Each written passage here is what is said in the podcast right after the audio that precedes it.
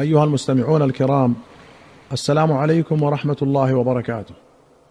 واهلا وسهلا بكم إلى حلقة جديدة من حلقات برنامجكم جامع السنة. باب تحريم الشفاعة في الحدود. أخرج البخاري ومسلم عن عائشة رضي الله عنها أن قريشا أهمهم شأن المرأة المخزومية التي سرقت في غزوة الفتح. فقالوا من يكلم فيها رسول الله صلى الله عليه وسلم؟ فقالوا ومن يجترئ عليه إلا أسامة بن زيد حب رسول الله صلى الله عليه وسلم. فكلمه أسامة فقال رسول الله صلى الله عليه وسلم أتشفع في حد من حدود الله؟ فقال أسامة استغفر لي يا رسول الله. فلما كان بالعشي قام فاختطب ثم قال إنما أهلك الذين قبلكم أنهم كانوا إذا سرق فيهم الشريف تركوه وإذا سرق فيهم الضعيف أقاموا عليه الحد. وأيم الله لو أن فاطمة بنت محمد سرقت لقطعت يدها. قالت عائشة فحسنت توبتها بعد وتزوجت وكانت تأتي بعد ذلك فأرفع حاجتها إلى رسول الله صلى الله عليه وسلم. ولمسلم قالت كانت امرأة مخزومية تستعير المتاع وتجحده فأمر النبي صلى الله عليه وسلم بقطع يدها. فأتى أهلها أسامة فكلموه فكلم رسول الله صلى الله عليه وسلم فيها ثم ذكر الحديث بنحوه. قال ابن حجر ذهب الجمهور إلى أنه لا يقطع في جحد العارية وأجابوا عن الحديث بأن رواية من روى سرقت أرجح وهي متفق عليها. ونقل النووي أن رواية معمر شاذة مخالفة لجماهير الرواة وقال والشاذة لا يعمل بها وتبعه المحب الطبري وبعضهم جمع بين الروايتين بضرب من التأويل. وأخرج أحمد وأبو داود والحاكم والبيهقي في السنن بسند حسن عن ابن عمر رضي الله عنهما أن النبي صلى الله عليه وسلم قال من حالت شفاعته دون حد من حدود الله تعالى فقد ضاد الله عز وجل. ومن خاصم في باطل وهو يعلم لم يزل في سخط الله حتى ينزع. ومن قال في مؤمن ما ليس فيه أسكنه الله ردغة الخبال حتى يخرج مما قال. ردغة الخبال عصارة أهل النار والردغة الماء والطين. وأخرج أبو داود والنسائي والدار قطني والحاكم والبيهقي في السنن بسند حسن عن عمرو بن شعيب عن أبيه عن جده أن رسول الله صلى الله عليه وسلم قال تعافوا الحدود فيما بينكم فما بلغني من حد فقد وجب. قوله تعافوا الحدود أمر بالعفو أي أسقطوا الحدود فيما بينكم ولا ترفعوها إلي فإنه متى علمتها أقمتها. قال النووي أجمع العلماء على تحريم الشفاعة في الحد إذا بلغ الإمام لهذه الأحاديث وعلى أنه يحرم التشفيع فيه. فأما قبل بلوغه إلى الإمام فقد أجاز الشفاعة فيه أكثر العلماء. إذا لم يكن المشفوع فيه صاحب شر وأذى للناس فإن كان لم يشفع فيه. وأما المعاصي التي لا حد فيها وواجبها التعزير فتجوز الشفاعة والتشفيع فيها سواء بلغت الامام أم لا. ثم الشفاعة فيها مستحبة إذا لم يكن المشفوع فيه صاحب أذى. باب التعزير. أخرج البخاري ومسلم عن أبي بردة هانئ بن نيار الأنصاري رضي الله عنه أنه سمع رسول الله صلى الله عليه وسلم يقول لا يجلد أحد وفي رواية لا تجلدوا فوق عشرة اسواط إلا في حد من حدود الله عز وجل. وللبخاري عن عبد الرحمن بن جابر عمن سمع رسول الله صلى الله عليه وسلم يقول لا عقوبة فوق عشر ضربات إلا في حد من حدود الله عز وجل.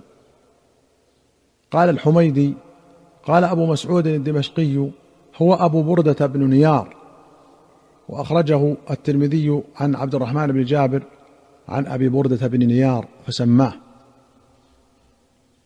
قال النووي أجاب أصحابنا عن الحديث بأنه منسوخ واستدلوا بأن الصحابة رضي الله عنهم جاوزوا عشرة أصوات.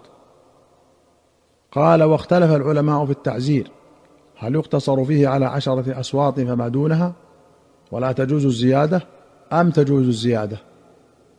فقال أحمد بن حنبل وأشهب المالكي وبعض أصحابنا لا تجوز الزيادة عليها. وذهب الجمهور من الصحابة والتابعين ومن بعدهم إلى جواز الزيادة. وقال ابن القيم الصواب في الجواب أن المراد بالحدود هنا الحقوق التي هي أوامر الله ونواهيه. وهي المراد بقوله ومن يتعد حدود الله فأولئك هم الظالمون. فلا يزاد على العشر في التأديبات التي لا تتعلق بمعصية كتأديب الأب ولده الصغير. باب الحدود كفارات للذنوب.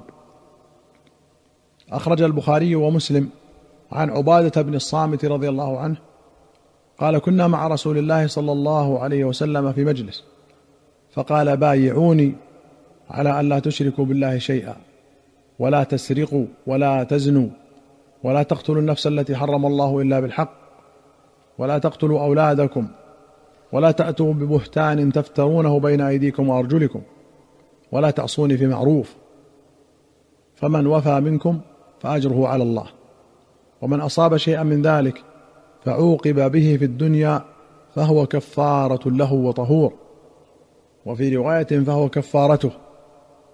ومن أصاب شيئا من ذلك فستره الله عليه فأمره إلى الله. إن شاء عفى عنه وإن شاء عذبه. قال فبايعناه على ذلك. وفي رواية فتلا علينا آية النساء. الا يشركن بالله شيئا ولا يزنين. الآية. وفي أخرى قال إني لمن النقباء الذين بايعوا رسول الله صلى الله عليه وسلم. بايعناه على أن لا نشرك بالله شيئا وذكر نحوه. وزاد ولا ننتهب ولا نعصي ولا نعصي بالجنة إن فعلنا ذلك. فإن غشينا من ذلك شيئا كان قضاء ذلك إلى الله عز وجل. ولمسلم قال أخذ علينا رسول الله صلى الله عليه وسلم كما أخذ على النساء. ألا نشرك بالله شيئا ولا نسرق ولا نزني ولا نقتل أولادنا ولا يعضه بعضنا بعضا. سيأتي الحديث إن شاء الله في باب البيعة. والبيعة المذكورة هنا غير بيعة العقبة فالتي وقعت ليلة العقبة كانت على السمع والطاعة في العسر واليسر والمنشط والمكره إلى آخره.